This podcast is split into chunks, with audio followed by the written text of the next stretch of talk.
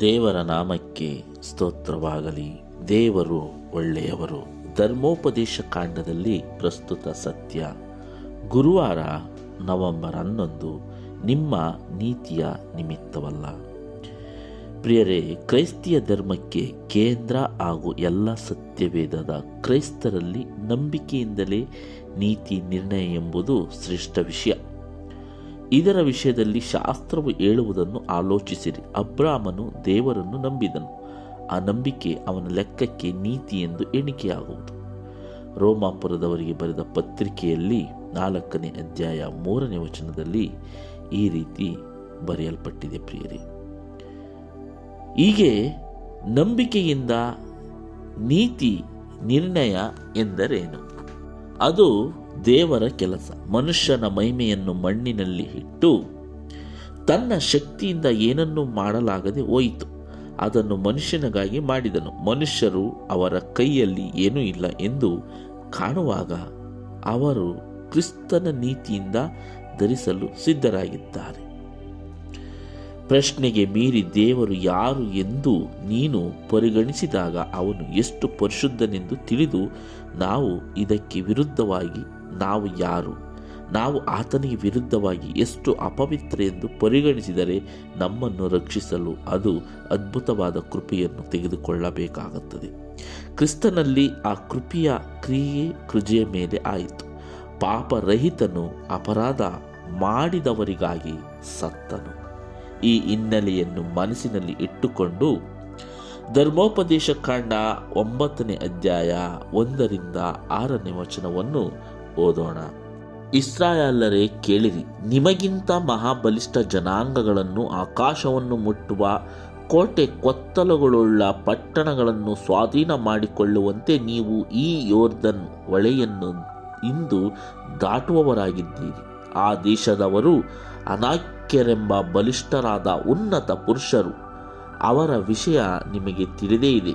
ಅನಾಕ್ಯರ ಮುಂದೆ ನಿಲ್ಲಬಲ್ಲವರು ಯಾರಿದ್ದಾರೆ ಎಂಬ ಮಾತನ್ನು ಕೇಳಿದ್ದೀರ ಆದ್ದರಿಂದ ನಿಮ್ಮ ದೇವರಾದ ಯಹೋವನು ತಾನೇ ವಿರೋಧಿಗಳನ್ನು ದಹಿಸುವ ಬೆಂಕಿಯೋಪಾದಿಯಲ್ಲಿ ನಿಮ್ಮ ಮುಂದೆ ಹೋಗುತ್ತಾನೆಂದು ಈಗ ತಿಳಿದುಕೊಳ್ಳಿರಿ. ಆತನೇ ಅವರನ್ನು ನಾಶ ಮಾಡುವನು ಆತನೇ ಅವರನ್ನು ನಿಮ್ಮ ಮುಂದೆ ಸೋತು ಹೋಗುವಂತೆ ಮಾಡುವನು ಯಹೋವನು ನಿಮಗೆ ಹೇಳಿದಂತೆ ನೀವು ಅವರನ್ನು ಹೊರಡಿಸಿ ಬೇಗನೆ ನಾಶ ಮಾಡುವಿರಿ ನಿಮ್ಮ ದೇವರಾದ ಯಹೋವನು ಅವರು ನಿಮ್ಮ ಎದುರಿನಿಂದ ಹೊರಡಿಸಿದ ನಂತರ ನೀವು ಮನಸ್ಸಿನಲ್ಲಿ ಯಹೋವನು ನಮ್ಮನ್ನು ಈ ದೇಶಕ್ಕೆ ಕರೆತಂದು ಅದನ್ನು ನಮಗೆ ಸ್ವಾಧೀನಪಡಿಸಿದ್ದು ನಮ್ಮ ಪುಣ್ಯ ಫಲವೇ ಅಂದುಕೊಳ್ಳಬಾರದು. ಆ ಜನಾಂಗಗಳ ದುರ್ನಡತೆಯ ದೆಸೆಯಿಂದಲೇ ಯಹೋವನು ನಿಮ್ಮ ಎದುರಿನಿಂದ ಅವರನ್ನು ಹೊರಡಿಸುತ್ತಾನೆ. ನೀವು ಅವರ ದೇಶಕ್ಕೆ ಬಂದು ಅದನ್ನು ಸ್ವಾಧೀನ ಮಾಡಿಕೊಳ್ಳುವುದಕ್ಕೆ ನಿಮ್ಮ ಪುಣ್ಯವೇ ಆಗಲಿ, ನಿಮ್ಮ ಸುಸ್ವಭಾವ ಆಗಲಿ ಕಾರಣವಲ್ಲ. ಆ ಜನಾಂಗಗಳ ದುರ್ನಡತೆಯ ದೆಸೆಯಿಂದಲೂ ನಿಮ್ಮ ದೇವರಾದ ಯಹೋವನು ನಿಮ್ಮ ಪಿತೃಗಳಾದ ಅಬ್ರಹಾಂ ಈಸಾಕ ಯಾಕೋಬರಿಗೆ ಪ್ರಮಾಣಪೂರ್ವಕವಾಗಿ ಮಾಡಿದ ವಾಗ್ದಾನವನ್ನು ನೆರವೇರಿಸಬೇಕೆಂದಲೂ ಅವರನ್ನು ನಿಮ್ಮ ಎದುರಿನಿಂದ ಹೊರಡಿಸಿಬಿಡುತ್ತಾನೆ ನಿಮ್ಮ ದೇವರಾದ ಯಹೋವನು ಆ ಉತ್ತಮ ದೇಶವನ್ನು ನಿಮಗೆ ಸ್ವದೇಶವಾಗಿ ಕೊಡುವುದು ನಿಮ್ಮ ಪುಣ್ಯ ಫಲವಲ್ಲವೆಂದು ಚೆನ್ನಾಗಿ ತಿಳಿದುಕೊಳ್ಳಿರಿ. ನೀವನು ಆತನ ಆಜ್ಞೆಗೆ ಮಣಿಯದ ಜನರೇ ಆಗಿದ್ದೀರಿ. ಪ್ರಿಯರೇ, ಅಯೋಗ್ಯರಾದ ಜನರಿಗೆ ದೇವರ ವಾಸ್ತವದ ಕೃಪೆ ಹೇಗೆ ನಾಟಕವ, ನಾಟಕೀಯವಾಗಿ ಪ್ರಕಟವಾಯಿತು ಎಂದು ಇಲ್ಲಿ ಮೋಶೆ ಜನರಿಗೆ ಹೇಳುವುದು ಏನು?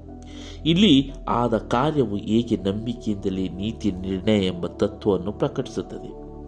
ಪ್ರಿಯರೇ, ಈ ಒಂದು ವಚನಗಳನ್ನು ನಾವು ಓದಿದಾಗ ನಾವು ಈ ದಿನ ಬದುಕುತ್ತಿರುವುದು, ನಾವು ಉಸಿರಾಡುತ್ತಿರುವುದು, ನಾವು ನೀರು ಕುಡಿಯುತ್ತಿರುವುದಾಗಲಿ, ಗಾಳಿ ಸೇವಿಸುತ್ತಿರುವುದಾಗಲಿ, ನಮಗೆ ಬೇಕಾಗಿರುವ ಆಹಾರ ಒದಗುತ್ತಿರುವುದಾಗಲಿ, ನಮ್ಮ ಸ್ವಂತ ಶಕ್ತಿಯಿಂದಾಗಲಿ ನಮ್ಮ ಒಳ್ಳೆತನದಿಂದಾಗಲಿ, ನಾವು ಯಾವುದೋ ಮಹತ್ ಕಾರ್ಯಗಳನ್ನು ಮಾಡಿದ್ದೇವೆ ಎಂಬುದರಾಗಲಿ ಇಲ್ಲ ಪ್ರಿಯರೇ.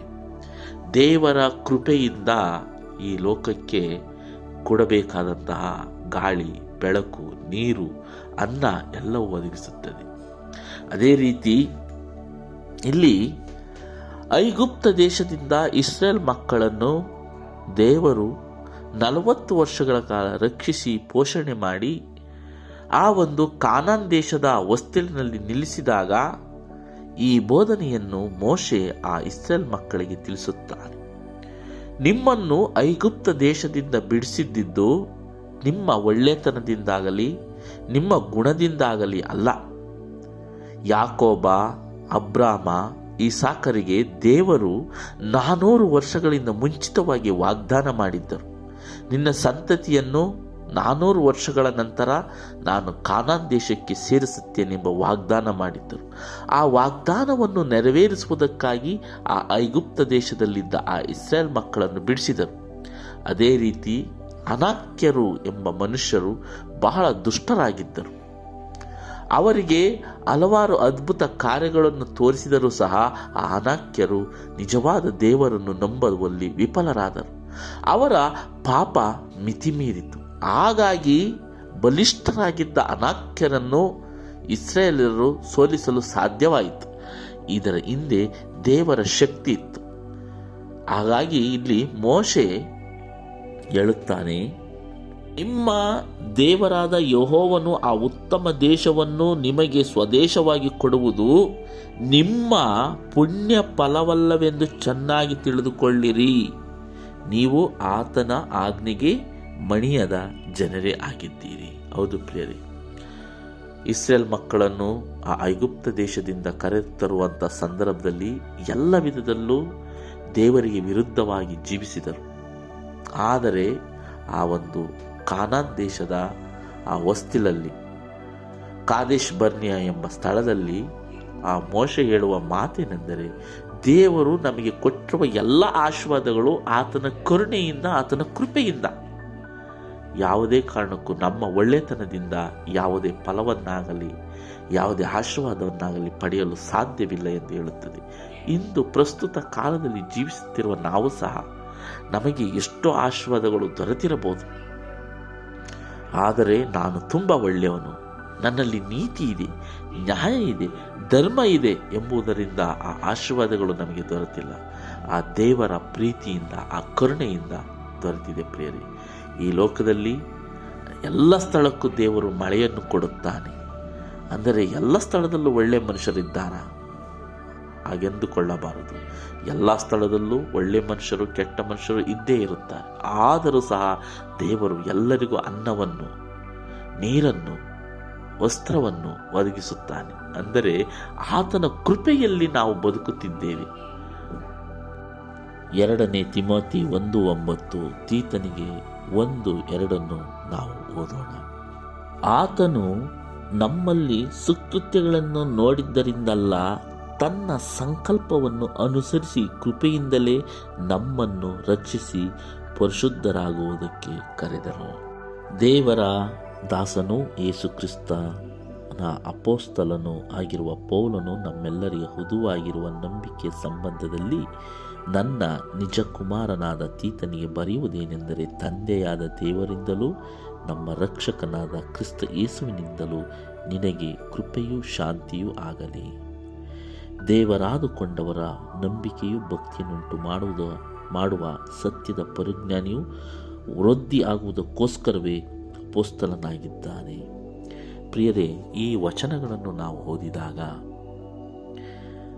ತೀತನಿಗೆ ಬರೆದ ಒಂದನೇ ಅಧ್ಯಾಯ ಎರಡನೇ ವಚನದಲ್ಲೂ ಕ್ರಿಸ್ತ ಯೇಸುವಿನಿಂದ ನಿಮಗೆ ಕೃಪೆಯೂ ಶಾಂತಿಯೂ ಆಗಲಿ.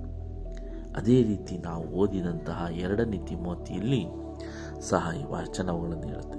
ನಮ್ಮ ಸಂಕಲ್ಪದಿಂದಾಗಲಿ, ನಮ್ಮ ಒಳ್ಳೆತನದಿಂದಾಗಲಿ ನಾವು ರಕ್ಷಣೆ ಹೊಂದಲು ಸಾಧ್ಯವಿಲ್ಲ. ಆತನ ಕೃಪಾ ವರವೇ ನಮಗೆ ಜೀವ ಕೊಡುವಂತಹ ಒಂದು ವಾಗ್ದಾನವಾಗಿದೆ ಪ್ರಿಯರೇ. ಈ ವಾಗ್ದಾನವು ಅನಾದಿ ಕಾಲಿಯದಲ್ಲಿ ಕೊಟ್ಟಿದ್ದರೆ ಖಂಡಿತವಾಗಿ ನಮ್ಮ ಕೆಲಸದಿಂದ ಅಲ್ಲ. ಯಾಕೆಂದರೆ ಆಗ ನಾವು ಅನಾದಿ ಕಾಲದಲ್ಲಿ ಅಸ್ತಿತ್ವದಲ್ಲಿ ಇದ್ದಿಲ್ಲ. ಆದ್ದರಿಂದ ಯಾವ ಕೆಲಸ ಇದ್ದಿಲ್ಲ. ಸಂತೋಷವಾಗಿ ನಿಮ್ಮ ತಪ್ಪು, ನಿಮ್ಮ ನ್ಯೂನ್ಯತೆಗಳು ಹೊರತಾಗಿಯೂ ಈ ಅದ್ಭುತವಾದ ಕಾರ್ಯವನ್ನು ಕರ್ತನು ನಿಮಗಾಗಿಯೂ ಮತ್ತು ನಿಮ್ಮಲ್ಲಿಯೂ ಮಾಡುವನು. ಆದ್ದರಿಂದ ಇದರ ಪರಿಣಾಮವಾಗಿ ಕರ್ತನು ನಮಗೆ ಆಜ್ಞಾಪಿಸುವುದೇನೆಂದರೆ ಆತನಿಗೂ ಆತನ ಕಟ್ಟಳೆಗೂ ವಿಧೇಯರಾಗತಕ್ಕದ್ದು.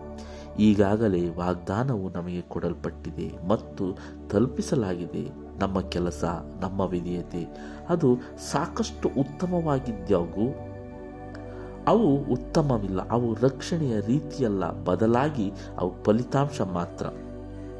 ಕರ್ತನು ನಮ್ಮನ್ನು ತನ್ನ ಕೃಪೆಯಿಂದ ರಕ್ಷಿಸಿದ್ದಾನೆ. ಆತನ ಆಜ್ಞೆ ನಮ್ಮ ಹೃದಯದಲ್ಲಿ ಬರೆಯಲ್ಪಟ್ಟಿದೆ. ಮತ್ತು ಆತನ ಆತ್ಮ ನಮ್ಮನ್ನು ಬಲಪಡಿಸುತ್ತದೆ. ನಾವು ಹೋಗಿ ಆತನ ಆಜ್ಞೆಗೆ ವಿಧೇಯರಾಗೋಣ. ಹೌದು ಪ್ರಿಯರೇ, ನಾವು ದೇವರಿಗಾಗಿ ಮಾಡುವಂಥ ಎಲ್ಲ ಕೆಲಸಗಳು ಮನಪೂರ್ವಕವಾಗಿ ಭಕ್ತಿಯಿಂದ ಮಾಡೋಣ. ಆದರೆ ಕೃಪೆಯನ್ನು ಕೊಡುವುದು ದೇವರ ಚಿತ್ತ.